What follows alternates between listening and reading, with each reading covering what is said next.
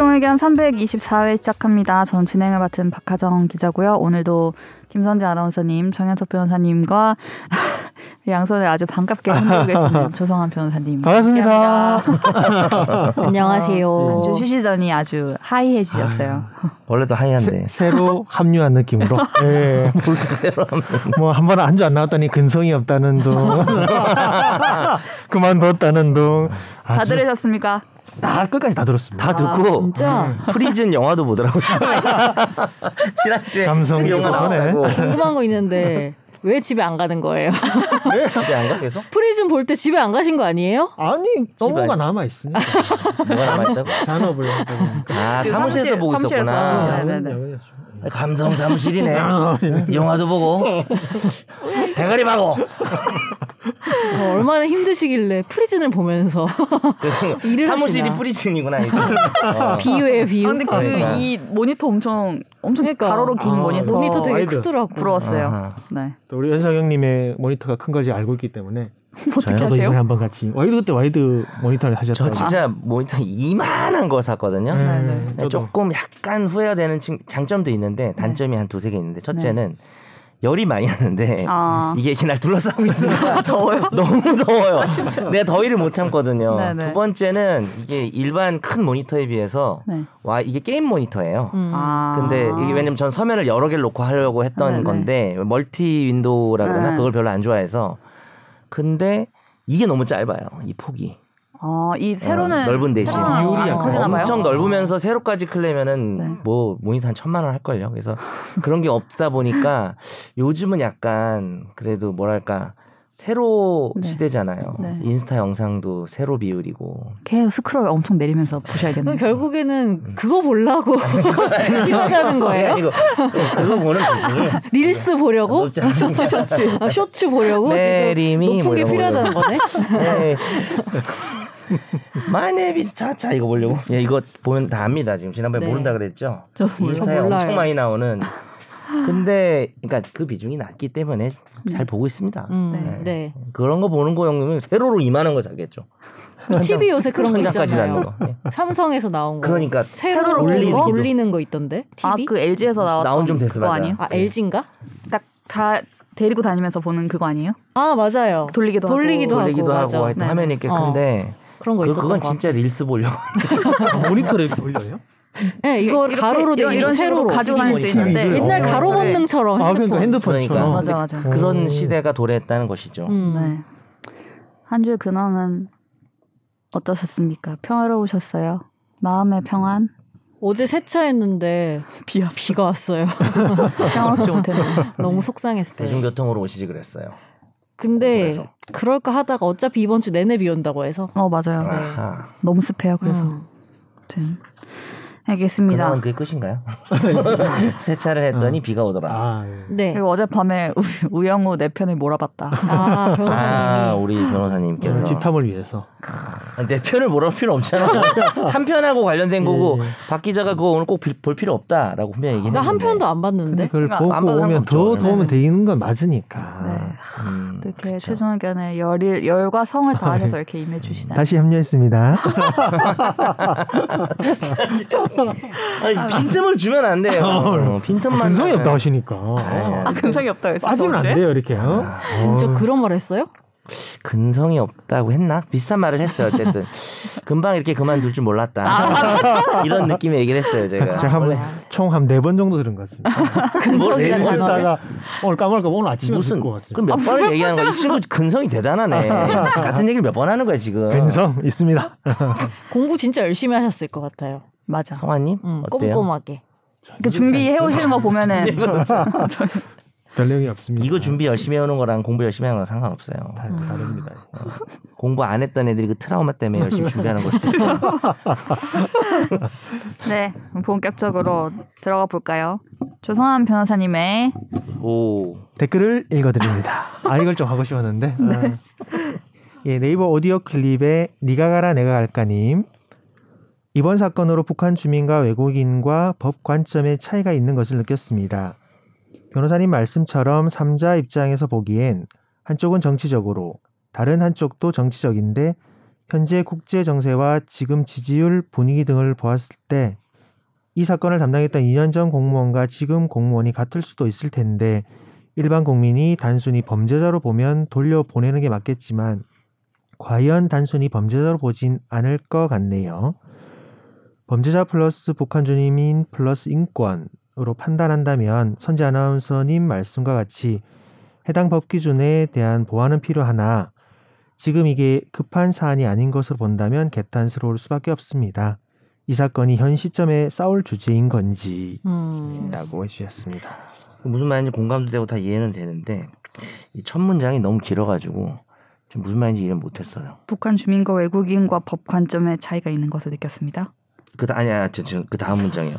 보기 한쪽은 전적인 정치적인데 분위기로 봤을 때 2년 전과 같을 수 있을 텐데 네. 일반 국민 아, 그 뭐- 일반 국민 입장에서는 범죄자로 돌리는 게 맞겠지만 과연 네. 단순히 범죄 보지는 않을 것 같네요. 이게 네. 지금 음. 어 근데 어쨌든 요지는 그거 같아요. 그 뭐 복잡한 쟁점이 있지만 뭐 제가 한 얘기랑 좀 비슷할 수도 네, 있는 맞습니다. 2년 네. 만에 또 이걸 왜 얘기하냐 좀 의도가 있는 것 같다. 이런 지금- 취지인 것 같습니다. 음, 지금- 나랑 의견 비슷해. 예. 그 이게 정말 뜨겁게 막 이렇게 달궜던 주제잖아요. 최근에 음. 시끄러웠던. 그렇죠. 근데 불과 한 주 사이에 너무 조용해지지 않았어요? 어, 그것은 그럴 수밖에 없지 않나요? 그것은 아마 7세 입학 때문이 아닐까.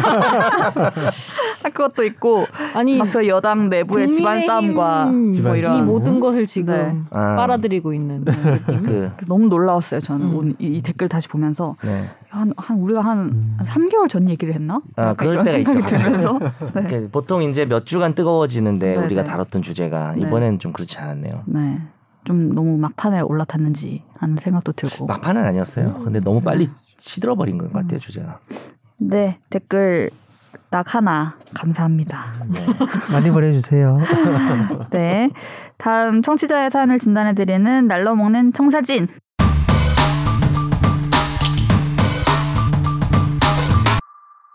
전세 계약 관련해서 사연을 드립니다. 전세 계약 연장은 10월 말에서 11월 초에 예정인 상태고요.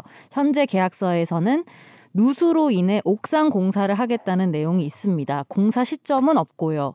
그런데 2020년에 계약서 작성 이후 현재까지 옥상 공사는 진행되지 않고 있고 그 후 계약 기간 동안 누수가 발생할 때 집주인에게 문자 등 연락을 통해서 누수 사실을 통보했습니다. 집주인이 이번 여름 이후에 옥상 공사를 하겠다고 하는데요. 이런 상황에서 다음 계약 연장 때까지 공사 진행이 안 된 상황이라면 이 부분에 대해서 집주인에게 금전적인 부분을 요구를 해도 될까요? 계약 연장하면 집주인이 계약금 인상을 요구할 텐데 공사 금액을 제외한 금액만 인상해야 한다고 주장해도 되는지 궁금합니다. 그리고 계약 연장 시점 직전에 만약 공사가 들어가면 그동안 공사 지연에 따른 피해 부분에 대해서도 집주인의 이 보상이 가능한지 궁금합니다. 다들 전세 조심하세요. 지인 중에는 깡통 전세 경우도 벌써 나오고 있네요. 오, 이런 일이 또 벌어졌어요. 예. 일단 뭐, 이거는 음, 해, 뭔가 해줘야 되는 거 아닌가요? 해준다고 했는데 뭔가 해줘야 될 부분이 있긴 해줘야 될 하겠죠. 부분이 있겠죠. 예. 어떻게 해줘야 그 옥상 공사를 하겠다는 내용은 들어 있고 음. 단지 일단은 기간 명시는 안 돼 있어서 임대차 존속 기간 내에만 이루어지면 되는 것으로 보이긴 하는데요. 음. 기본적으로 이 건은 이제 어, 민법 623조의 임대인 의무로서 임대인은 목적물을 임차인에게 인도하고 계약 존속 중 그 사용 수익에 필요한 상태를 유지하게 할 의무를 부담한다. 음. 이, 이런 그, 그 의무를 임대인의 수선 의무라고 일단은 부르는데 네. 수선? 이 수선 아, 의무 아, 고쳐준다고? 네. 임대 임대차 목적물을 이제 사용 수익할 수 있게 네. 잘 보, 보존하면서 이렇게 임대를 해야 되는 그런 의무예요. 임대인의 의무. 그런데 이게 대수선 여부에 따라 조금 다르긴 한데 음. 수의 정도가 사용 수익을 아예 할 수 없는 정도에 이르는 건지 음. 아니면 뭐 조금 뭐 불편한 정도인 건지에 네. 따라서 뭐 전체적으로 보면 계약 해제랑 뭐 손해배상을 논할 수는 있긴 한데 네. 이게 이제 그 금액 부분을 요구할 수 있는지 이렇게 물어보신다면 음. 공사비 자체를 공사가 안 된 상태에서 이 공사비가 이만큼 드니까 그 공사비를 나를 달라 이런 청구는 좀 어려워 보여요. 음. 까달라 이분은 까달라는 거잖아요. 그렇죠. 까달라는 때, 취지. 부정금 올릴 때 일단은 임, 임차인은 지금. 낮춰달라. 최종은 방송을 표했는데 감액 뭐라고 해야 되지? 감액해 달라. 까주세요. 경칭을 쓰라고요 경어를. 네, 네, 까주세요. 일단 임차인으로서는 이제 임대인에게 계속적으로 이제 수- 그 수선해 달라라는 요구를 하거나 본인이 이제 공사를 해서 그 들어간 비용을 필요비 상환 청구권이라고 음, 해서 그 별도로. 예, 별도로 그 금액을 네. 받을 수 있는 음. 권리가 생겨서 그때 당시라고 하면 필요비 상환 청구권이 얼마 금액이 있으면 나중에 보증금을 증액할 때 그걸 상계를 할수 있을 것 음. 같은데 네. 그러니까 내가 공사를 했을 때고 그거는. 그렇죠. 공사 자체를 안 한 상태에서 공사비만큼을 빼달라 그렇죠. 이렇게 요청할 수 있는 요건은 없어 보이거든요. 그럼 만약에 제가 막 했을 때 또 왜 내 집에 함부로 어? 그 업자를 불러서 많아. 그렇게 했냐고 어. 나는 이 좋은 업자를 불러서 이렇게 하려고 했는데 음. 뭐 이렇게 하면 어떡해요? 아니, 마음대로 그 사전 제가 조율을 하시면 되죠. 이건 제가 어. 공사를 할 테니까 네네. 공사비는 나중에 달라든지 네네. 판결하겠다든지 그래서 음. 의견 조율을 하, 음. 말도 없이 그냥 무조건 하라는 게 아니라. 만약에, 만약에 처음부터 집을 보러 갔을 때부터 뭐 집을 보러 가고 처음에 계약하던 시점부터 나는 이제 누수가 안 된다고 생각하고 음. 보고 산 그 뭐 들어갔는데 다음 날부터 누수가 돼. 그 대부분 그렇습니다. 그럼 어떡해요? 그게 특수한 상황이 아니에요.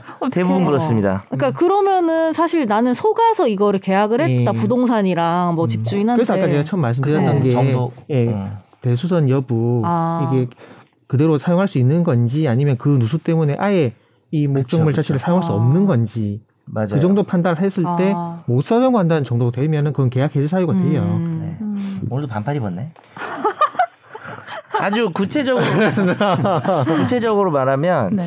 정확하게 말씀해 주셨고 해제를 하느냐, 그러니까 선재가 물어본 거죠. 아, 나 음. 이거 계약을 이거 안 하고 잘못된 싶다. 것 같다. 안 예. 들어가고 그거는 싶다. 이제 거의 뭐 물이 뭐 계속 쏟아진다든지 음. 이거면 될것 음. 같고 그게 아닌 경우는 이제 해제하기는 좀 힘들고 근데 말씀하신 것처럼 둘 중에 골치 아픈데. 하나 음. 예. 고쳐주세요. 혹은 음. 내가 고칠 테니 돈을 주세요. 어, 고쳤으니 돈을 음. 주세요. 예. 근데 이제 우리 조 변호사님 말은 저도 마찬가지인데 그 내가 민사법 강사인데 왜 네가 이걸 지금 어, 예.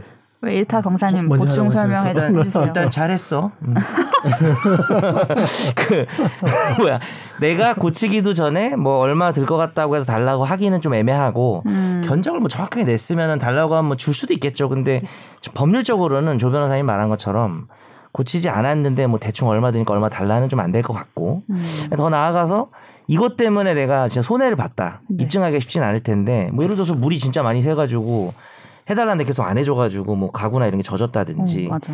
아니면은 살 수가 없어가지고 내가 밖에서 호텔이나 모텔을 음. 전전하며 음. 그 용산 드래곤 뭐 이런 데 가서 그런 사면 안, 안 되고요.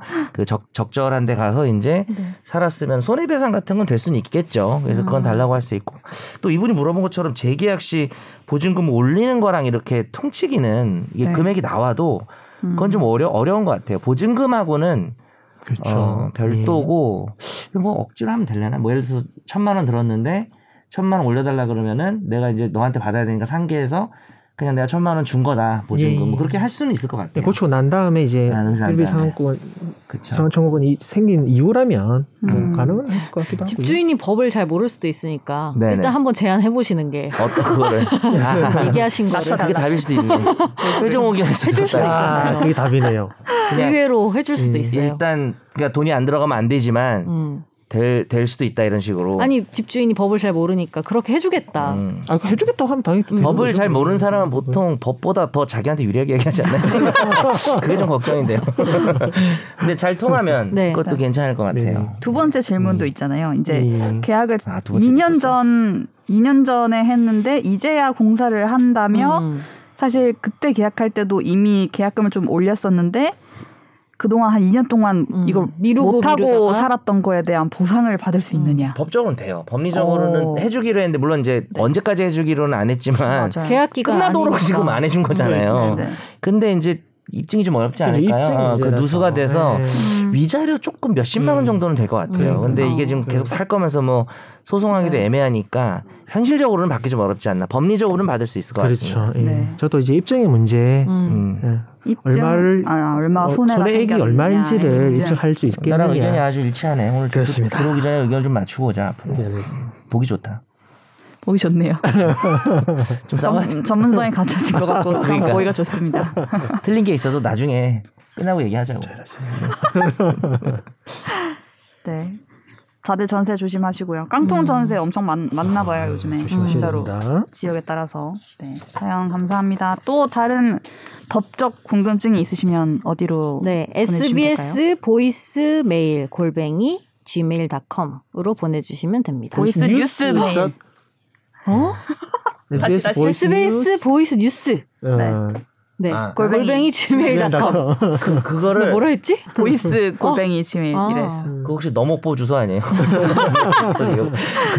아니 그런 비슷한 게 있어. 내가 지금 최종 의견 고인물 오픈 카톡방에 지금 들어와 있거든요. 아직까지 오. 계세요? 네. 아니 몇 달 동안 안 들어가 있다가 네네. 들어가 있는데 누가 그 메일 바뀐 거 듣고도 자, 잘못 보냈다고. 근데 음. 그분이 어, 아마 정말요? 우리가 우리가 뭐였죠? 보이스 뭐라고요? 뉴스. 보이스 SBS 뉴스인데 뉴스. 그분이 보이스 메일로 보냈대요. 아. 그래가지고 튕겼다고 아, 네. 보이스 다시 메일. 보낸다고 아. 하셨는데 그분이 이분인가? 어, 하여튼 네, 보이스 뉴스입니다. SBS 보이스 뉴스. 어, 보이스 골뱅이 gmail.com. gmail.com. 네, 보이스 뉴스. 네. 많이 보내주세요. 저도 당- 당토방에 초대해 주세요. 그 들어가면 돼요. 오픈 카톡방이에요. 어. 네가 가라 내가 갈까?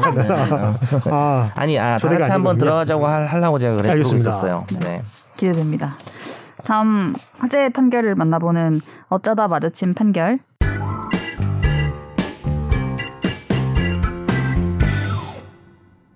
A 회사는 실수로 B 씨의 신한은행 계좌로 1억여 원을 송금했습니다. 착오로 송금한 걸 알게 된 A 회사는 이체 직후 사정을 신한은행에 알렸고 B 씨도 돈을 돌려주기로 했습니다.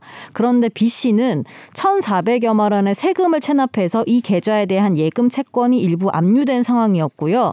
신한은행에 2억 1천여만 원의 대출도 한 상태였습니다. 신한은행은 A사가 잘못 송금한 돈 1억여 원으로 B씨의 대출을 갚도록 했고 이에 돈을 돌려받기 어렵게 된 A사는 은행이 상계권을 남용했다면서 소송을 냈습니다. 1, 2심은 신한은행 측의 손을 들어줬는데요. 하지만 대법원의 판단은 달랐습니다. 대법원은 A사가 이 은행을 상대로 낸 부당 이득금 청구 소송에서 원고 일부 패소로 판결한 원심을 파기하고 사건을 서울중앙지법으로 돌려보냈습니다.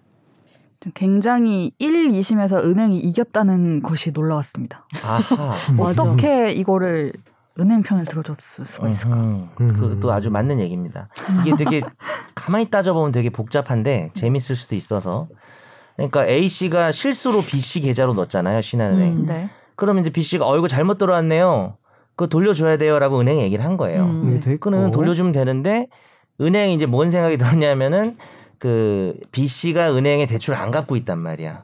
그 안 갚고 있는 거는 2억 원 정도고 그다음에 잘못 들어온 돈은 1억이니까 소위 상계라 그러죠, 그죠? 음. 그러니까 사실은 B 씨의 예금은 비어 있었을 것 같아요. 통장이었을 것 같은데 음. 여기 이제 1억이 잘못 들어온 걸 가지고 보통 은행에서 예금이랑 대출이랑 상계 많이 하거든요. 음. 어, 저 사람이 음. 대출 안 갚으면 어, 예금 우리가 예금은 내, 내줘야 되고 대출은 받아야 되니까 네. 요건을 갖춘다면 뭐 상계를 할 수가 있어서 어. 그걸 한 건데 문제는 이제 잘못 들어온 돈이라는 걸 알면서 그렇죠. 예, 상계를 한 부분에 대해서는 어, 아무리 요건을 갖췄어도 이거는 어, 상계할 수 없다 라는 거고요. 좀 치사하지 않나요, 은행이? 해- 이렇게 상계 서로 서로 어. 계산해서 이렇게 정리해 주는 뭐 이런 네. 거겠죠. 한다고 하면 이 1,400만 원의 세금을 안 내서 압류된 거면 이 1,400만 원만 이렇게 혹시 이렇게 아주 계산을 하고 좋습니다. 해야지 왜 자기네 은행. 대출 받은 거를 이렇게 두 가지를 다. 네, 저는 분노를 금할 수 없는. 근데 원래는 법리적으로는 돼요. 자, 우리가 법에서 네. 무슨 권리 남용이다라고 하는 거는 네. 어떤 뜻이냐면 법적으로는 다 요건을 갖췄다는 소리예요. 근데 중구 형 이거 너무 심한 거 아니요? 약간 요런 느낌이에요. 그러니까 다 맞지만 네. 아 이건 좀 이건 좀 아니잖아. 약간 이런 느낌의 남용인데요. 네. 실제 왜 그러냐면 돈을 잘못 넣게 되면 내가 하정이 계좌로 돈을 잘못 넣으면 네. 잘못 들어갔든 옳게 들어갔든 네. 신한은행은 하정이한테 그 채무가 생겨요. 왜냐하면 예금에 들어갔기 때문에 음.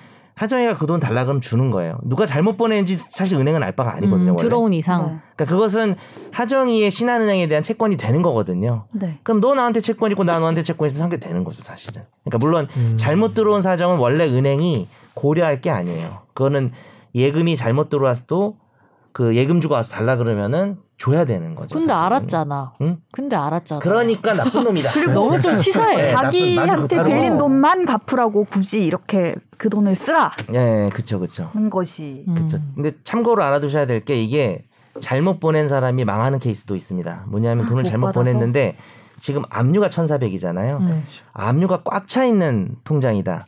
보통 압류를 할 때는 지금 있는 돈도 압류하지만 앞으로 들어올 장래 음. 늘어날 돈도 압류를 음. 해놓기 때문에 네. 이게 돈이 잘못 들어오면 나중에 압류한 사람은 신한은행에다 돈을 내놓으라 하거든요. 음. 그 통장 압류했다가 돈 받으려고 하는 거잖아요. 네네. 그럴 때는 신한은행이 그 사람에 대한 대출 채권으로 이 예금에 잘못 들어온 돈과 상계를 할 수가 있어요. 그때는. 음. 그래서 이 케이스도 압류가 1,400만 원 됐잖아요. 네. 1,400만 원에 대해서는 신한은행에 상계를 할 수가 있어요. 그렇죠. 여기 네. 대법원 설명에도 네네. 피압류 채권액의 범위 내에서만 가능하고 그렇죠. 그렇죠. 그 범위를 음. 벗어나는 건 신의 측에 반하거나 그렇죠. 그 대신 권리나 권리를 권리 남용하는 남용. 것으로 허용되지 않다. 민법 위조가 또 나왔죠. 그렇죠. 근데 이게 뭐 중개사야? 아니, 중개사가 아니라 중개위원. 공인 중개사를 말한 게 아니고 죄송합니다. 아 근데 네. 그 되게 잘 짚으신 것 같은 게 음. 이게 이제 만약에 압류가 안 돼 있는 상태에서 뭐 1억이 다 들어왔을 때 신한은행에 얘기를 하고 B 씨가 돌려주기로 했다면은 신한은행도 이런 일을 못했을 것 같아요. 그렇지. 아예 압류 자체 아예 없는 상 그냥 성장해서 그렇게까지 양심 없지는 않을 거예요. 그러니까요. 그래서 이런 일- 일이 한두 번도 아닐 거고. 1, 2심도 신한은행 음. 손을 들어줬던 이유는 일부라도 압류가 돼 있으니까 음. 1억이 들어오면 이제 보통 이제 일부 압류가 됐다고 하더라도 그 나머지 금액에서도 잘 인출 안 해주거든요. 음. 그래서 음. 압류가 되어 있으니까 어차피 맞아요. 국세를 내야 되는 1,400만 원 음. 공제해야 되니까 그 나머지는 그럼 우리 대출 그거 하자. 음. 이렇게 그냥 묻어서 간 거지. 아예 압류도 없는 통장에 오입금된 네.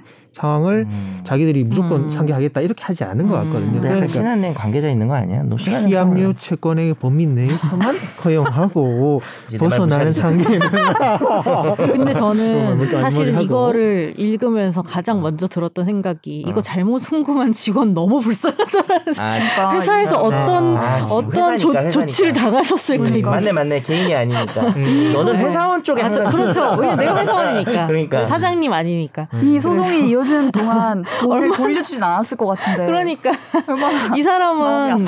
어떤 징계를 받았을까 아니면 실제로 저희? 의뢰인 중에 회사 의뢰인 중에서 오입금을 한 그 회사 있었고 오입금이라? 예, 어. 어. 그 담당? 직원이 이제 징계 받죠. 아니면 최고 알렸죠. 되셨어요. 네. 그러니까. 지금 이분도 1,400만 원은 지금 뭐 못 돌려받는 상황 그렇죠. 상계하고 나면은 예, 1억 압류가 중에 됐으니까 예, 8,600만 원만 지금 돌려받는 내가. 메워야 돼요.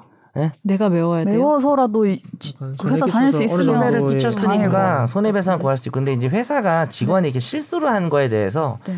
전액 손해배상 구하는 건 음. 보통 이제 신입치상 감액이 돼요. 그래서 경제적 지위가 좀 차이가 나기 음. 때문에 일하다 보면 우리가 그럴 수가 있잖아요. 네, 경과실 잘- 마음고생 심하시겠네요. 잘 확인해서 송금하도록 주제야. 교훈이야. 제대로 해야 돼요. 받는 교훈. 사람 이름 잘 확인하고. 남의 돈은 제대로 해야 돼. 교훈 오졌다. 여름이었다. 네, 다음 판결 볼까요? A 씨는 2019년 서울 영등포구에 직장을 구한 뒤 근처에 집을 얻기 위해서 인근 공인중개사 사무소에 들러서 오피스텔을 소개받았습니다. A 씨가 이 오피스텔에 대한 계약 체결 의사를 밝히자 공인중개사 B 씨를 대리한 중개보조원은 이 오피스텔이 건물 관리 업체 C사와 임대차 계약이 체결돼 있다고 말했습니다. 즉 C사가 건물을 관리하면서 해당 오피스텔을 임차했고 이걸 다시 A 씨에게 임대할 것이라는 설명이었는데요. 이에 A 씨는 건물주와 C사 사이에 작성된 임대차 계약서를 보여달라고 요청했지만 중개보조원은 C사가 건물 전체를 위탁받아 관리하고 있고 전대차까지 하고 있다며 설득을 했습니다. 이후에 A 씨는 계약 기간 1년에 보증금 2천만 원, 월 임대료 50만 원으로 C사와 전대차 계약을 맺었지만 이후 C사는 경영 악화로 임대료를 5개월간 연체하게 됐고 건물주는 C사에게 임대차 계약 해지를 통지했습니다. 그리고 A 씨에게는 해당 오피스텔을 반환하라고 요구했는데요. 이때 A 씨는 뒤늦게 건물주와 C사 사이에 맺어진 임대차 계약의 보증금이 500만 원이라는 사실을 알게 됐습니다. A 씨는 C사의 5개월치 월세 연체로 총 2천만 원의 보증금 중 250만 원만 돌려받게 되자 공인중개사 B 씨와 한국 공인중개사 협회를 상대로 1,750만 원을 지급하라면서 소송을 냈는데요. 그리고 최근 서울중앙지법은 이 손해배상 청구 소송에서 B 씨와 협회가 공동으로 A 씨에게 1,225만 원을 지급하라면서 원고 일부 승소로 판결했습니다.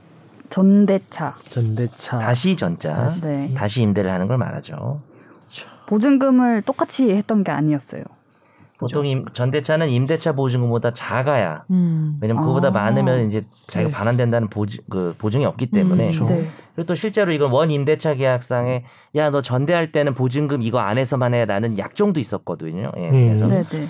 요거를 계약서를 안 보여준 이유가 있는 것 같아요. 뭐 그러네요. 지금 추측이긴 그렇죠. 하지만. 보증금 많이 받아 먹으려고 음. 일부러 네 배를. 네 배를 받았어요. 음. 요거는 좀 네. 당연히 피해 배상을 해줘야 될 것 같습니다. 음. 음, 이걸 꼭 확인하고 해야겠네요. 전대를 할 음. 경우에는 계약서를 네, 그렇죠. 꼭 봐야 된다. 왜냐면 이 이분이 그거를 자세히 확인을 다 안 했다는 이유로 전액을 받지 못한 음, 거 아니에요? 1,225만 원을 받았어.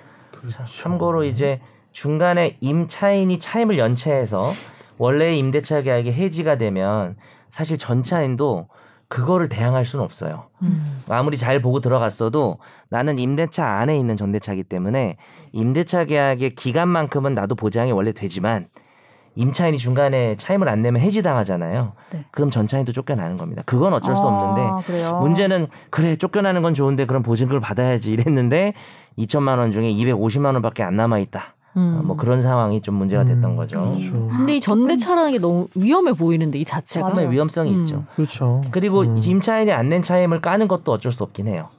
어, 임차인이 임차인이 차임을 안 낸 것도 임대인 입장에서는 차임을 안 내면은 내가 뭐 내가 뭐 전대차 하라는 거 아니잖아요.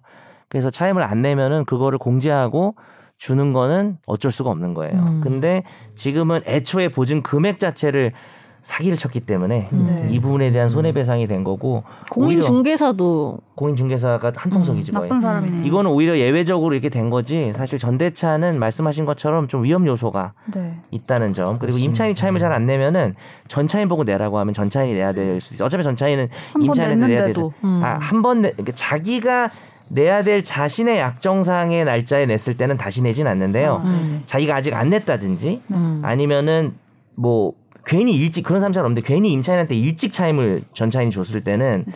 임대인 입장에서는 야너 못하러 누가 일찍 주래 나 못 받았어 하면 이제 줘야 되는 그런 상황은 벌어지는 거예요. 근데 자기 날짜에 그냥 주는 거는 네네. 이중 지급의 위험은 없습니다. 음. 어, 그렇게 쫓겨날 수도 있다. 자기는 돈을 다 냈지만 쫓겨날 수도 있다는 그렇죠. 예, 그렇죠. 자기가 아무리 성실해도 음. 되게 충격적이네요. 그렇죠. 위험 네. 요소가 있죠. 네. 임차인을 잘 봐야겠죠. 어, 잘낼 만한 놈인지. 네. 꼼꼼히 확인해서. 이게 진짜 저는 이제 네. 이 건에서 민사지만 원래라면 이게 형사적으로도 문제되지 않을까. 사기?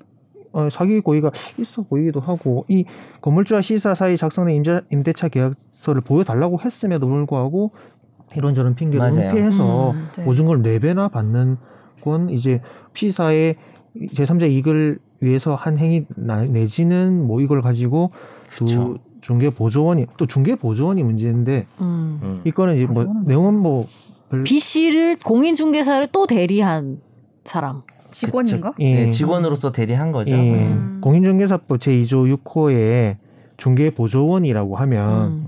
공인중개사가 아닌 자로서 자격이 없는 거죠. 개업 그래요? 공인중개사에 소속되어 중개 대상물에 대한 현장 안내 및 일반 서무 직원이라고 보면 돼요. 개업 음. 공인중개사의 중개 업무와 관련된 단순한 업무를 보조하는 자를 말한다고 정의가 되어 음. 있어요.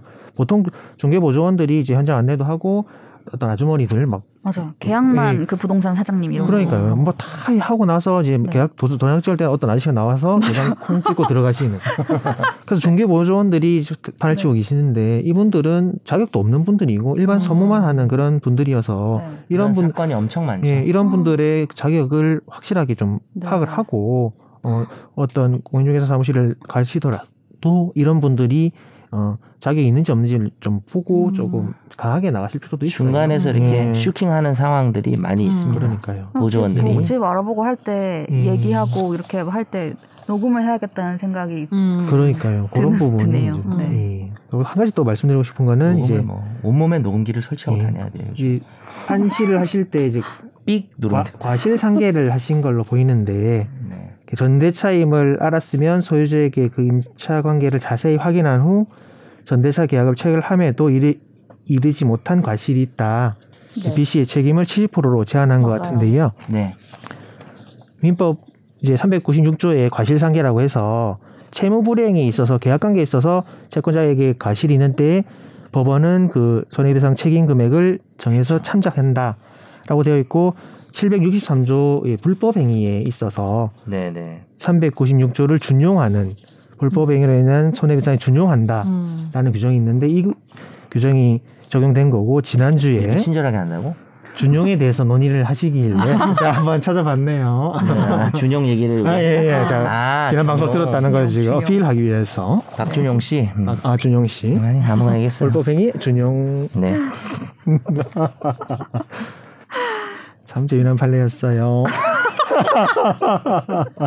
저두 주만에 나와서 뒤에 좀. 공간 떴을 때 뭐 채워넣으려 하지 마. 아, 예. 제가 두 주만에 나와서 자, 기분이 좋고 어, 텐션이 참 좋네요 오늘. 아니 두 판결 모두가 아주 뭔가 실생활과 밀접히 밀접 연관되어서 연관. 청취자분들이 아 이런 걸 좀 주의해야겠다라고 생각을 하실 수 있을 중개 것 보존 같아요. 조심하세요. 네. 네. 다음 우리 또 깊게 얘기를 해볼 시간으로 넘어가겠습니다. 집중 탐구.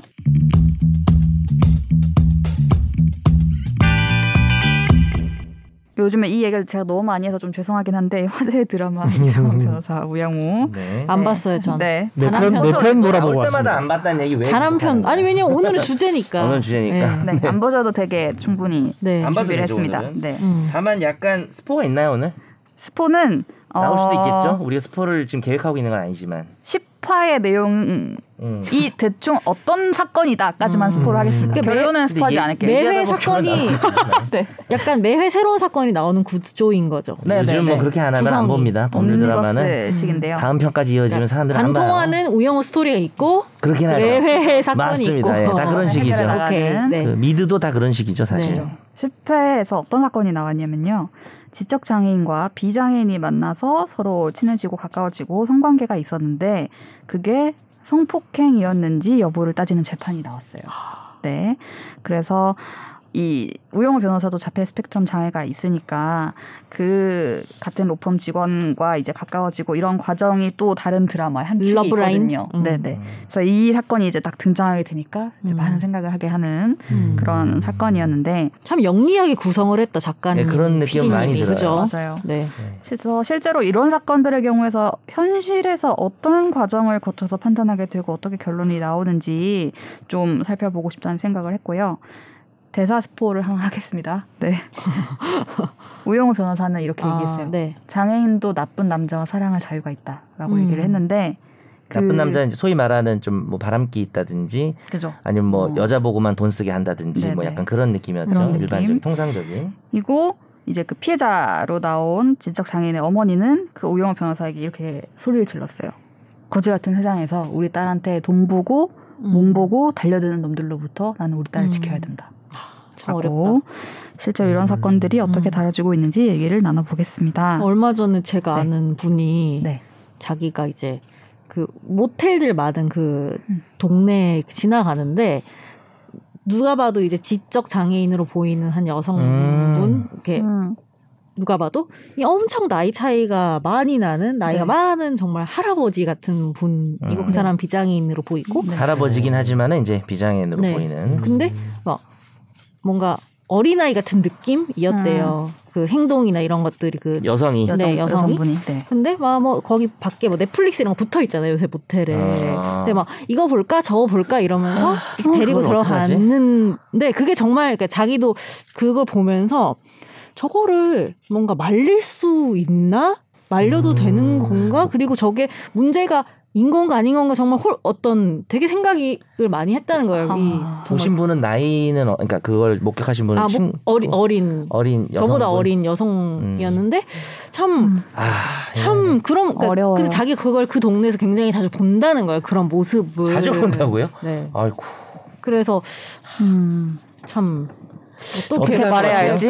저 저는 의외로 저는 가서 뭐라고 말을 할 것 같아요. 음. 어떻게 어떻게 개입할 수 있을까요? 그냥 뭐라고 지적하면서? 이- 이- 막 갑자기 흥분해서 가서 지적하긴 좀 그렇지만 네, 어 일단 경찰에 신고를 살짝 해놓고 미리 네, 네. 가서 이제 대화를 해보는 거죠. 음, 아 신고를 미리 한다. 네, 왜냐하면 대화하다가 네, 나한테 또 네. 위험이 닥칠 수 있으니까. 음. 어. 저 할아버지하고 싸워도 이길 자신이 없어. 근데 이게 참 어려운 게 뭐냐면 그 여성이 강제로 따라가는 느낌이 아니었다라는 게 알겠죠. 핵심인 거죠. 그건 그런 거면 누구나 말리겠죠. 근데 예를 들면은 뭐 음. 진짜 신고해서 출동을 했는데 나는 내가 원해서 이러는 거예요라고 근데 뭐 경찰 얘기를 헛, 경찰이 헛걸음하는 게 낫기 때문에 네. 나는 일단 불러놓고 아. 음. 얘기를 좀 하면서 아닌 것 같으면은 실례했다 이러면 되는데 솔직히 그건 좀 의심이 가지 않나요? 그 상황이 모르겠네. 근데 그러니까 그럴 때 여성의 진술을 우리가 어떻게 판단할 그러니까. 것인가에 대한. 그게 오늘 주제이기도 한데 이 여성이 네. 나는 내가 오고 싶어서 왔다 음. 이렇게 하면 사실 그거 끝나는 거잖아요. 그 상황 자체는. 아나 기입 안 하는 걸로 바꿀게요. 자신이, 자신이 없어요. 저 자신이 없어가지고. 어. 네. 아, 근데 그게 또 그게 만약에 만약에 낮은 확률이라도 그렇게 되면은 너무 큰 일이기 때문에 음. 개입을 다시 하겠습니다. 네. 네. 하세요. 너무 왔다 갔다 하나요? 개입하세요. 네. 음, 지금? 어쨌든 우리가 뭐 성범죄에 국한해서 얘기를 해볼게요. 오늘은 네. 장애인을 대상으로 한 성범죄, 비장애인을 대상으로 한 성범죄가 어쨌든 장애인에 대해서 그런 행위를 했을 때 더 무겁게 처벌을 하고 있잖아요. 그렇죠. 그렇죠. 음. 오늘은 그리고 피해자로만 그쵸, 얘기를 봅시다. 피해자로만 뭐 가해자인 경우도 뭐 있을 때. 수는 있겠지만 네네.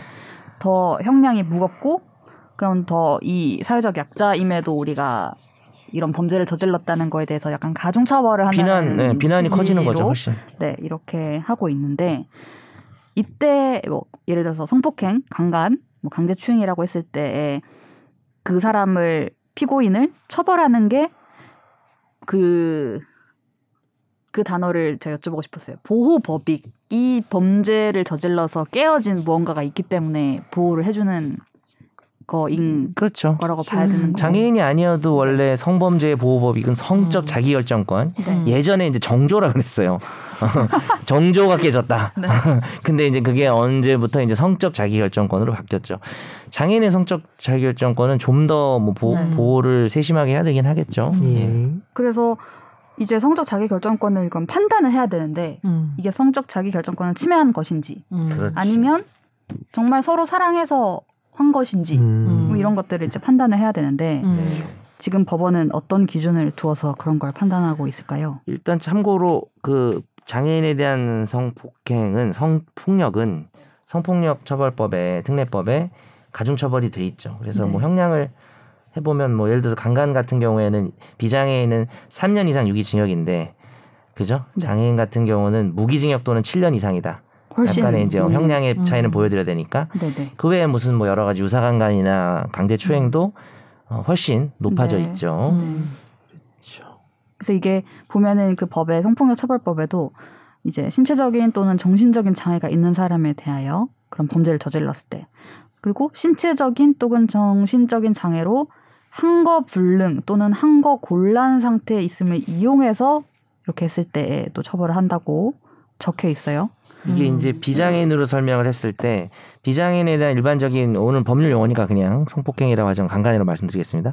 비장애인에 대한 강간은 폭행 협박으로 반항을 억압을 해야 되잖아요. 음. 근데 만약에 내가 이 사람을 술을 먹여가지고 어, 성관계를 가지겠다는 생각으로 술을 엄청 취하게 만들어가지고 술에서 이제 막 실신 소위 음. 그 상태가 된 경우에 이제 성관계를 가져도 강간죄하고 똑같이 처벌합니다. 이제 그게 소위 준 강간죄라고 하는 것인데 네. 그러니까 비장애인 같은 경우에는 평상시에는 사실은 뭐 반항이 뭐 어쨌든 가능은 하잖아요. 물리적으로 뭐 반항을 힘들게 만드는 상황이 오면 못 하겠지만 근데 못 하는 상태를 이제 야기를 해서 음. 하는 경우를 똑같이 처벌하고 있고 장애인 같은 경우에도 반항이 가능할 수도 있겠죠. 음. 근데 그거를 억압해서 누르게 되면 강간죄지만 장애인의 상태 현재 이것의 의미를 모르고 뭐 반항할 수 없는 상황을 이용해 가지고 음. 그 아까 선재 아나운서 얘기한 것처럼 보기에는 그냥 폭행 협박이 네, 네. 없어도 똑같이 강간죄로 처벌하고 있는 것이죠. 아. 음. 그건 이제 네. 역시 그건 장애인 준강간이 되는 거죠. 아. 그렇죠. 그래서 우리 우영우 사건 같은 경우에도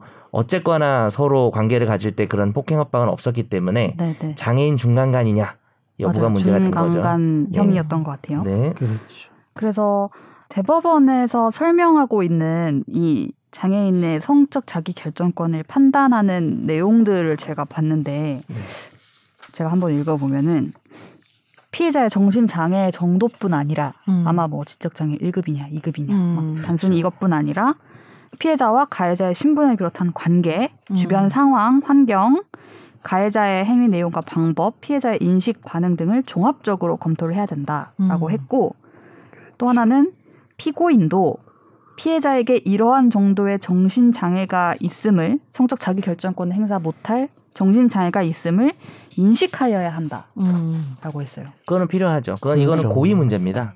그러니까 내가 저, 저 여성이 예를 들어서 장애인지 전혀 모를 수도 있잖아요. 네. 경우에 따라서 만약에 네. 전혀 모르면은 뭐 나 좋다니까 서로 관계를 가졌다 이렇게 음. 생각을 하면은 장애인 간 간에 관한 고의가 없는 거죠. 음. 음. 어, 그렇게 되면은 어, 비장애인으로 봐야 되는 거 그 사람의 고의 네네. 속에서는 네. 음. 그렇게 되면 뭐 폭행협박이 없으면 처벌하기 어렵겠죠. 음. 근데 이게 그런. 경우는 거의 없을 것 같은 느낌이긴 하네요. 근데 듣다 실제 보니. 이걸로 무죄가 난 어, 사건이 오늘 진짜? 있습니다. 정말요? 네. 네. 또 특히 피고인인 남성이 또 장애인이어서 음. 네. 인식 능력이 또 부족하면 아, 진짜? 상대방의 장애인을 인식 네. 못하는 아. 경우로 본 적도 있습니다. 아. 네. 그러면 그 사건을 볼까요? 사건을 일단 1번 사건에 음. 공소 사실의 요지, 그러니까 검찰이 파악한 이 혐의 기본 내용, 이건 실제 사건인 거죠? 네, 실제 사건이고 2015년에 선고가 됐고 판결문도 공개가 되어 있는 사건인데요. 간단히 읽어볼게요. 53세 남성 피고인은 자신의 장모가 거주하고 있는 아파트에 출입하면서 같은 아파트에 거주하는 26세 여성을 알게 되었고 피해자, 피해자가 지적장애 1급, IQ 47, 사회 연령 7.6세. 이므로 성적인 행동의 의미를 충분히 이해하지 못할 정도의 정신장애로 인하여 성폭력을 당하더라도 거부나 저항을 하는 것이 불가능하거나 현저하게 곤란한 상태에 있다는 걸- 것을 이용해 피해자를 가늠할 것을 마음먹었다. 음. 그래서 피해자한테 전화를 걸어서 여기 여기로 오라고 한 뒤에 피해자를 가늠하였다. 이게 혐의였습니다. 음. 결과는 무죄였어요. 음. 음. 법원의 판단 내용을 간단하게 보면 아까 사회 연령이 만 7세쯤 된다고 했잖아요. 성적 자기 결정권 행사할 능력은 없었다고 판단했어요. 법원도. 음. 판단했는데 그 피해자와 피고인 사이에 어 3천 건 정도 두 달 동안 문자를 주고받은 게 있었는데 거기서 서로 애정 표현이 막 음. 있었고요. 그리고 피고인이 피해자가 일반인인 줄 알았다라고 음. 얘기를 했어요. 그리고 피고인의 어떤 이런 걸 조사해 보니까 피고인의 사회 연령이 10살이었습니다. 음. 음. 이거는 아까 말씀 주셨던 조건들 중에 음. 피해자가 이런 성적 음. 자기 결정권 행사 못하는 상태인 줄 몰랐다라는 음. 게 해당이 안 됐기 때문에 음. 소위 이제 고의가 네. 없는 거죠. 그렇죠. 그렇게 판단한 것 음. 같습니다. 네. 그리고 두 번째 사건을 말씀드릴게요. 이건 굉장히 복잡해서 저도 음. 2020년에 선고가 난 사건인데요. 피고인은 직접 장애 3급인 피해자 여성의 이웃 주민으로서 피해자의 남편이 장애와 투병으로 인해 일을 하지 못하고 피해자를 보호해주는 사람이 없어서 피고인의 지시를 받아서 피해자가 농사일을 품앗이하면서 생계를 유지하고 있었어요. 음. 그래서 이 경제적, 심리적으로 피고인에게 저항하기 어려운 상황에 있다는 점, 인지 능력이 떨어진다는 점을 이용해서 간음 또는 추행하기로 마음을 먹었고, 그래서 추행 1회, 간음이 성폭행이죠. 네. 네. 간음이 음. 폭력으로 이루어지면 네, 음. 네, 그것이 두 회, 그다음에 미수에 그친 것이 한 번. 이렇게 음. 검찰이 기소를 했어요. 근데 이것도 무죄가 나왔습니다. 왜요? 그래서 이 당시에도 막 사실 아까 말씀드렸던 첫 번째 사건, 두 번째 사건 둘 다 막 이걸 어떻게 무죄를 주느냐라며 당시에 막 기사가 났던 내용들이었는데 네. 이 사건의 법원의 판단은 이 신체 접촉과 성적 행위들은 뭐, 뭐 일부는 안 됐다고 보는 게 있지만 전반적으로는 인정했다라고 판결문에도 나와 있거든요. 그런데 피해자의 의사에 반해 이루어졌는지 여부에 대해서 법원이 이제 부정을 한 거예요. 지금이었다면 또 다르지 않을까요? 어, 왠지 이 난? 지금이었다면은 왜냐면 이게 2020년에 나온 거잖아요. 네네. 또그 후로도 2년이 사실 흐른 건데 네. 뭔가 일반 그러니까 장애인이 아닌 경우에 피해자가 비장애인 경우에 판결도 되게 많이 바뀌었잖아요. 어떻게 보면은 음. 그냥 이것도 왠지 바뀔 수도 있을 것 같다는 생각도 음. 드는데. 음.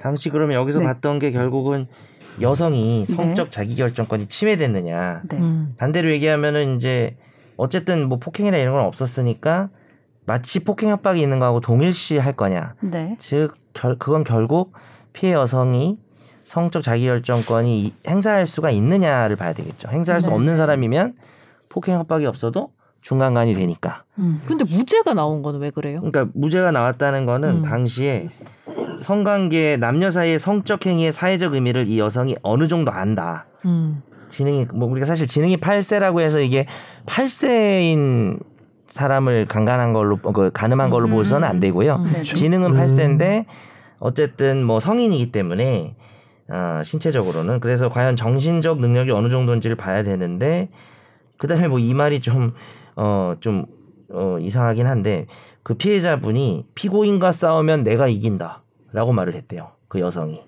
그런 말을 했다든지 그 다음에 성적 행위를 하지 않겠냐고 할 경우에 피고인이 죽인다고 말하긴 했다. 근데 무섭진 않았다.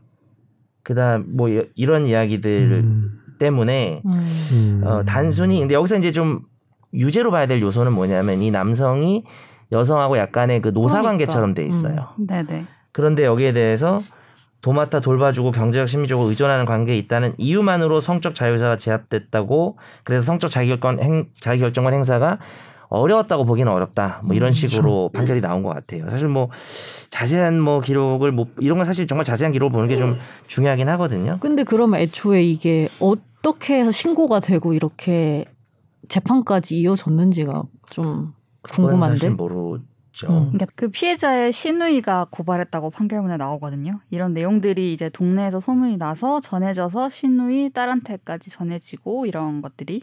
그래서 그거 보면은 피해자의 진술이 이 주변 사람의 영향으로 오염되거나 왜곡됐을 수도 아, 있다라고 그렇죠. 재판부도 네. 얘기를 해요. 그 말이 좀 포인트긴 네. 하겠네요. 그러니까. 오히려 어 장애가 있으시니 있으니까 네. 주변에서 막 이렇게 너 그거 몰아갈 수도 있다. 거야. 뭐 그렇죠. 예를 들면 이렇게 있다. 쓸수 있다. 양모바도 엄마가 시켰다고 얘기. 음. 네네. 양모바 어제 음. 어제 그 우영우. 어 맞아. 요 아, 그거랑 좀 비슷한 논의가 네. 있네요. 그 우영우의 여성이 음. 엄마가 그렇게 얘기하라고 했다는 말을 그렇죠. 피해 하거든요. 음. 진술 자체를 엄마가 시켜서 음. 했다고 하는데 증언을 나와서는 또 이제 너무 두려우니까 증언을 못 해가지고 근데 참 이 장애인의 어떤 의사와 관련해서 이런 거에서 음. 내가 비장애인으로 행동할 때 어디까지가 과잉 보호고 어디까지가 보호인지가 굉장히 애매하게 걸쳐 있다라. 내가 비장애인일 때 상대방이 내가 장애인일 엄마 때. 예를 들면 아, 내가 엄마고 엄마고? 내 자식이 장애인일 경우에 아, 자식을 어디까지가. 그런 보호에 들어가고 아하. 어디까지가 과잉 보호인지가 사실 그게 비, 듣다 보니 맞아요. 굉장히 사실 그게 비장애인도 마찬가지인 게 음. 나도 이제 뭐 딸이 초등학생이긴 한데 나중에 얘가 뭐 그런 얘기 이제 좀 한단 말이에요. 음.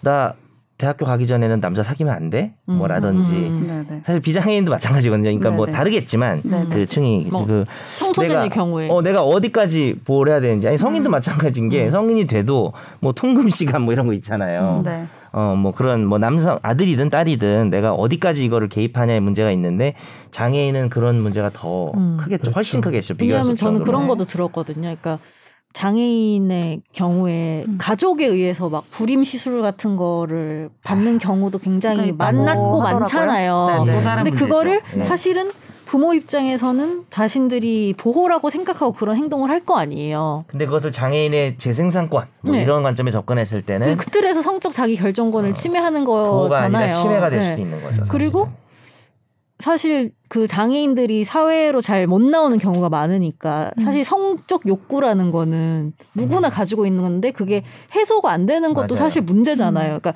뭔가 우리 사회의 장애인들은 약간 무성의 대상처럼 음. 우리가 노인도 너무 뭐 비슷하고 네, 너무 사실은. 취급을 하고 있기 때문에 그게 건강하게 뭔가 해소될 수 있는 것들을 오히려 너무 그 그렇죠. 생각을 안 하는 것도 사실 문제잖아요. 오아시스 영화도 그 내용 아니었나요? 맞아요. 제가 오아시스도 다 보진 않았지만 음. 일부만 논란이 봤지만 있었죠. 네. 음. 이 선지 아나운서 얘기하는 사실 이 얘기로 더 크게 하면 우리가 너무 넓어지긴 하지만 음. 이게 뭐 얘기가 나온 김에 말씀드리면은 낙태나 성매매하고도 연결이 되는 주제인 게 음. 그 장애인 운동하는 사람들 얘기를 들어보면은 그 우리가 낙태해서 우생학적으로 그러니까 이 음. 아이가 장애를 가지고 태어 나게 되면 음. 음. 당연히 낙태를 허용하고 있거든요. 음. 근데 그런 구조도 반대를 하- 해요. 음. 어, 왜, 왜 생명을 그러냐. 차별하냐? 아, 네. 그럼 너희가 어 그리고 그러니까 낙태를 당해 당연히 낙태권을 낙태죄는 폐지해야 되, 고 음. 장애인도 낙태할 자유가 있는데 근데 그거를 다른 장애인이라는 사람의 이유만으로 어. 대상을 낙태를 음. 허용하는 것도 아. 잘못이라는 얘기도 하고 음, 또 아까 성적 수 문제는 장애인의 어떤 성매매 우리가 성매매에 대한 찬반이 또 있지만 음. 그때 이제 성매매 찬성론에서 음. 나오는 이야기 중에 뭐 장애인 운동하는 사람들이 찬성한다는 얘기는 아니지만 제가 그건 음. 확인을 못했고 네. 그 장애인 같은 경우에 이제 성적 욕구를 어떻게 해소하냐 라고 음. 하면서 그런 이야기가 나오긴 실제로 하죠. 해외에서는 봉사로도 그러니까, 하잖아요. 예, 장애인 행위에 성봉사. 이런 게또 음, 있다고 하니 어 그래요. 우리가 이제 그, 그 논의까지 하면 오늘 네, 네. 논의가 엄청 그러니까 커지는데 요약하자면 그런 제가 하고 싶은 그러니까 제가 하고. 싶은 네. 얘기는 한편으로는 장애인도 우리와 평등한 사람처럼 해야 된다라는 그 논의가 있는 반면에 또 한편으로는 보호 대상 사회적 보호 약자이기. 때문에 또 음. 보호 대상인 논의가 어떻게 보면 약간 걸쳐 있거나 섞여 있거나 뭐 그렇다는 그렇죠. 거죠. 네. 그렇죠. 네. 그래서 그 제가 관련 기사를 보다가 이 그 해당 회차 그당 해- 해당 회에 대해서 이런 문구가 있는 기사를 봤는데. 네네 피해자들의 의사나 가해자들의 의도와는 상관없이 보호받아야 하는 사회적 약자들에게 해를 끼치는 행위는 법의 심판을 받는다는 메시지를 남겼다. 아, 그런데 이 보호받아야 하는 사회적 약자들에게 음. 해를 끼치는 행위 라고 일단 누가 판단을 해서 그렇죠. 해를 너는 해를 끼친 거야 라고 한 판단을 해야 거잖아요. 되는 거니까. 근데 그 드라마에서도 보면은 음. 그 아니, 드라마가 아니라 예를 들면 나는 이 어떤 장애인이 음. 비장애인을 상대로 이렇게 나는 이 사람이 좋아요 사랑해요 음, 근데 그때 당시에는 조금 무섭긴 했어요 음. 이렇게 말을 하면 음. 음. 어렵죠. 근데 막 어렵지. 거절 막 거절하거나 막 때려서 한 이렇게 막 저항하거나 하진 않았어 음. 어려워요. 저는 그럼 그- 어떻게 그 판단할 수 있을까요? 전 모르겠어요. 어려워. 네. 장애 근데 정도에 따라 사실은. 그건 비장애인끼리의 관계에서도 충분히 또 벌어질 수 있는 게 뭐 사기 그렇죠. 우리가 사귀긴 하는데 내가 성관계는 안 하고 싶었는데 네. 좀 억지로 아, 하고. 싶었는데도 억지라고. 좀 더 약하게 만들어 볼게요. 어. 예를 들어서 자꾸 아- 이런 얘기도 있어요. 요즘에 연인 관계에서도 삐지는 거. 그러니까 음. 그안 그런 거 받아주니까 남자가 계속 삐져. 음. 섭섭해 에이, 그래서 막. 그냥 난 싫은데 해줬다까지도 사실 논의가 있어요. 음. 물론 뭐 그거를 뭐 쉽사리 우리가 너가 보자는 건 아니지만 거절하면 찐 사랑이 아니야 음. 이렇게 어, 했다는 약간 우리 그 또 거기서 연결된 게또 가스라이팅이니까 논의가 어. 너무 큰 걸 담고 있긴 해요. 음. 사실. 그리고 참 스펙트럼이 다양해서 그것도 네. 네. 음. 성적 자기 결정권의 반대쪽에 있는 거는 이제 그럼 간간의 구성 요건이 폭행 협박일 텐데 음. 네. 뭐 자기 결정을 할 수 없게 만드는 폭행 협박이 있어야 간간이 되는데 음. 네. 비장애인에게 있어서는 이제 그 3년 이상의 유기징역이잖아요. 음. 네. 근데 장애가 있다는 장애인에 대해서는 이제 7년 이상의 유기징역이 음. 되니까 무기징역도. 무기징역도 음. 있고 저희가 그, 그 실무를 하면 이제 집행유예가 집행유예가 가능한 범죄와 가능하지 않은 범죄로 나누는데 이번에 우영에 나오죠. 7년 이상이면 장량 감경을 하더라도 3년 6개월이 돼서 절반. 집행유예 자체가 안 돼요. 집행유예는 음. 3년까지 선고. 무조건 실행을 음. 간다고 보는 네. 건데 음. 어떤 문- 범죄를 저질렀을 때 이제 어, 사전 구속 영장으로 인해서 네. 미결소로 이제 구속이 된 상태에서 재판을 받으신 분들은 재판이 뭐 6개월, 1년이 지나가면 그 과정 상에서도 음. 일부 형벌을 받는 거기 때문에 음. 조금이라도 교화를 받을 수도 있고 뭐그 구속된 기간으로 인해서 그 양형 사유로 집행유예 사유가 될 수가 있는데 음. 장애인에 대한 이 강간 이 7년 이상 징역 자체는 음. 그걸로 이제 포섭이 되고 그 인정이 돼 버리면 무죄 아니면 실형이죠. 무조건 음. 실형이니까 아. 아. 그러니까 그게 이제 우영에도 나오죠. 예, 엄청 음. 좀 과한 사실. 형벌이긴 하거든요. 그래서 법원에서도 애매하면서도 그래도 그 사안을 잘 분석하셔서 음. 무죄가 나오기도 하고 아. 이런 음. 엄격하게 좀 그러니까 판단을 명확한 하는 증거가 없으면 사실 무죄가 나올 수밖에 없는 류의 범죄인 건가요? 아니 무죄가 꼭 그렇게 볼 건 아니지만 음. 그것도 엄, 엄밀하게 정말 꼼꼼하게 오히려- 따지신다라고 오히려 증거가 좀. 덜 중요할 수도 있는 게 그 둘이 그 장애인의 저항이나 음. 비장애인의 폭행 협박이 없었던 건 명확한데 아. 음. 그래도 이거를 간간으로 볼 것이냐의 음. 문제이기 맞아요. 때문에 아. 감정 같은 게 되게 중요하고 그렇죠. 이 자- 아까 음. 말한 것처럼 결국은 저는 다른 것도 중요한데 관계도 중요한데 음. 장애 정도가 진짜 중요한 음. 것 같아요. 근데 음. 이 장애 정도도 뭐 어떤 현대 의학이나 과학으로 네. 나름대로 뭐 표를 만들어 놓은 거잖아요. 뭐 인위적으로 사실 시스템이. 나눠줘 그렇죠. 나온. 그럼 뭐. IQ 수치도 사실 그게 너무 숫자적인 거고 지난번에 우리 박하정 기자님 취재한 그 경계지능 같은 경우도 네. 69랑 뭐 71이랑 네, 70이 네. 경계였나요? 하여튼 네, 네. 뭐 여기는 보시다니. 또 경계지능이고 여기는 또 장애고 이게 되게 그렇죠. 문제가 있는데 뭐 그거는 뭐, 뭐 그것도 문제인데 지금 이거는 어 실형으로 아예 강간범이 돼서 몇 년을 들어갈 거냐 아니면 완전 무죄. 음. 그러니까 이 두 개를 결정하는 되게 극단적이네. 표지 어, 가운데 있는 거라서 중요한 음. 정말 법원도 신중하게 판단해야 될 것 같아요. 유죄든 그러니까요. 무죄든. 그래서 저는 이번에 드라마가 좀 좋았던 게 그러니까요. 그 피고인을 이제 우리가 대, 하잖아요 변호를 음. 주인공 측에서 네. 거기서 이제 막 정명석 변호사가 막 중간에 그래도 피고인을 위해서 막 말하고 이런 것도 되게 좋았어요. 제가 그걸 찬성한다는 게 아니라 음.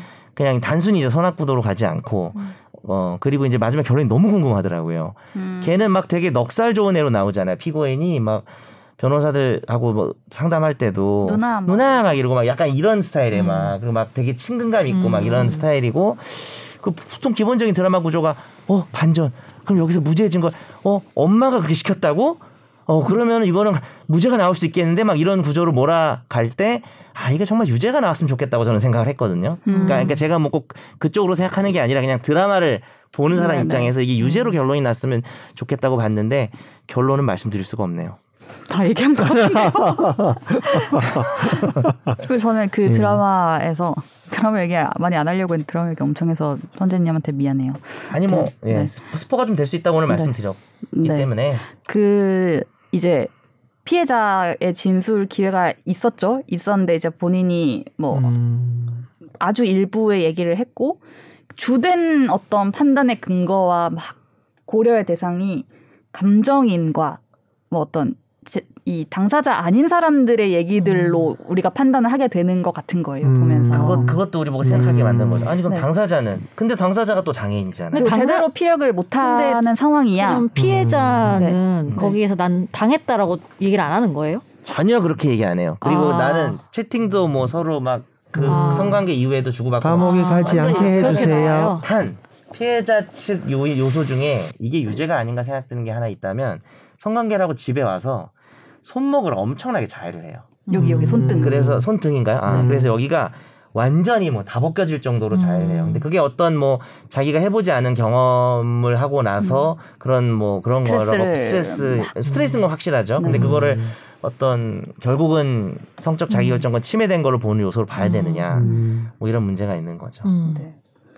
그래서 그걸 보면서 음. 이제 감정인이 이제 정신과 전문의 이런 분이겠죠. 법정에 나와서 그렇죠. 네네. 음. 감정 발언을 하죠. 네, 이 사람의 상태는 어느 정도이기 때문에 뭐 그런 성적 자기 결정권을 행사 하기는 어려운 사람이다. 그 사람 이제 라는- 유죄 주장을 하는 거죠. 네, 라는 식으로 감정인은. 설명을 하는데 참 어렵다. 음. 근데 예를 들면은 비장애인 간에도 뭐 네. 사귀지 않더라도 성관계를 하는 경우들이 많잖아요. 네, 그렇죠? 네, 네. 근데 그러면 장애인의 경우로 생각을 해보면은 정말 얘기 잘한 게 말- 그런 것도 또 인정을 해야 그 되는 말 거겠죠? 잘한 게 중간에 음. 우영우의 동료 변호사가 음. 어, 그냥 소개팅이 잘 안 되고 나서 음. 클럽에 가서 음. one night을 하는 장면이 나와요. 음. 그러니까 뭐 one night 과정이 나오진 않지만 그런 경우도 있겠다 싶네요 지금. 그런 것도 다 배치를 한 거야 음. 일부러. 음, 그러니까 그렇죠. 비장애인의 어떤 음. one night 음. 하는 거랑 그다음에 이제 이거 너무 또 스포인데 10화에서 음. 드디어 이제 남자 주인공과 여자 주인공이 음. 키스를 합니다. 음. 근데 그 장면에 대한 디테일한 설명은 제가 생략을 음. 하더라도 뭐 그런 것도 다 드라마가 음. 계산하고 넣은 것 같더라고요. 그러니까 왜냐하면은